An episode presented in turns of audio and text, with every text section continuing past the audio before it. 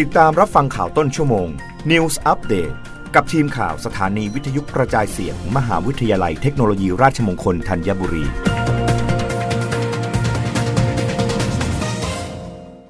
รับฟังข่าวต้นชั่วโมงโดยทีมข่าววิทยุราชมงคลธัญบุรีค่ะ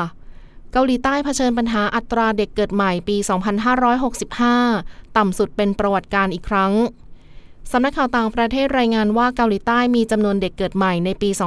2565 น้อยที่สุด เป็นประวัติการครั้งใหม่ ขณะที่ผู้นำประกาศว่าจะแก้ไขปัญหากุมารแพทย์ และศูนย์ดูแลเด็กที่มีไม่เพียงพอ ด้านสำนักงงานสถิติเกาหลีแจ้งว่าปี 2565 มีเด็กเกิดใหม่ทั้งสิ้น 249,000 คน ลดลงร้อยละ 4.4 จากปี 2564 ที่มีเด็กเกิดใหม่น้อยที่สุดเป็นประวัติการ อัตราการเจริญพันธุ์ของสตรีเกาหลีใต้ในปี 2565 อยู่ที่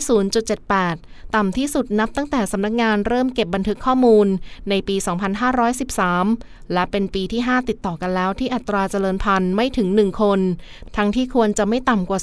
2.1เพื่อรักษาจำนวนประชากรไว้ทรงตัวที่ 52 ล้านคนในปัจจุบัน โดยเกาหลีใต้มีเด็กเกิดใหม่ลดลงอย่างต่อเนื่อง เนื่องจากคนหนุ่มสาวชะลอการมีบุตร หรือตัดสินใจไม่มีบุตร เพราะเศรษฐกิจชะลอตัว และที่อยู่อาศัยมีราคาแพง ข้อมูลของปี 2565 พบว่าอายุเฉลี่ยของสตรีที่มีบุตรคนแรกคือ 33 ปี ขณะที่สตรีวัย 20 ปีตอนปลายทุก 1,000 คนคลอดลูก 24 คน ขณะเดียวกันเกาหลีใต้มีผู้เสียชีวิต 372,800 คน ในปี 2565 เพิ่มขึ้นร้อยละ 17.4 จากปี 2564 และเป็นปีที่ 3 ติดต่อกันที่มีจำนวนผู้เสียชีวิตมากกว่าเด็กเกิดใหม่ ด้านประธานาธิบดียุนซอกยอนของเกาหลีใต้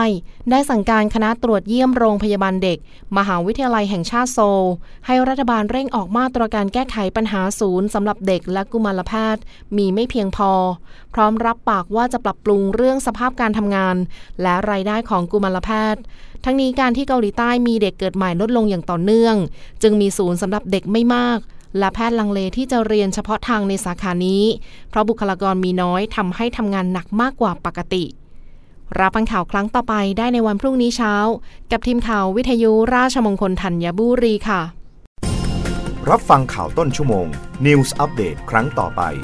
กับทีมข่าวสถานีวิทยุกระจายเสียง มหาวิทยาลัยเทคโนโลยีราชมงคลธัญบุรี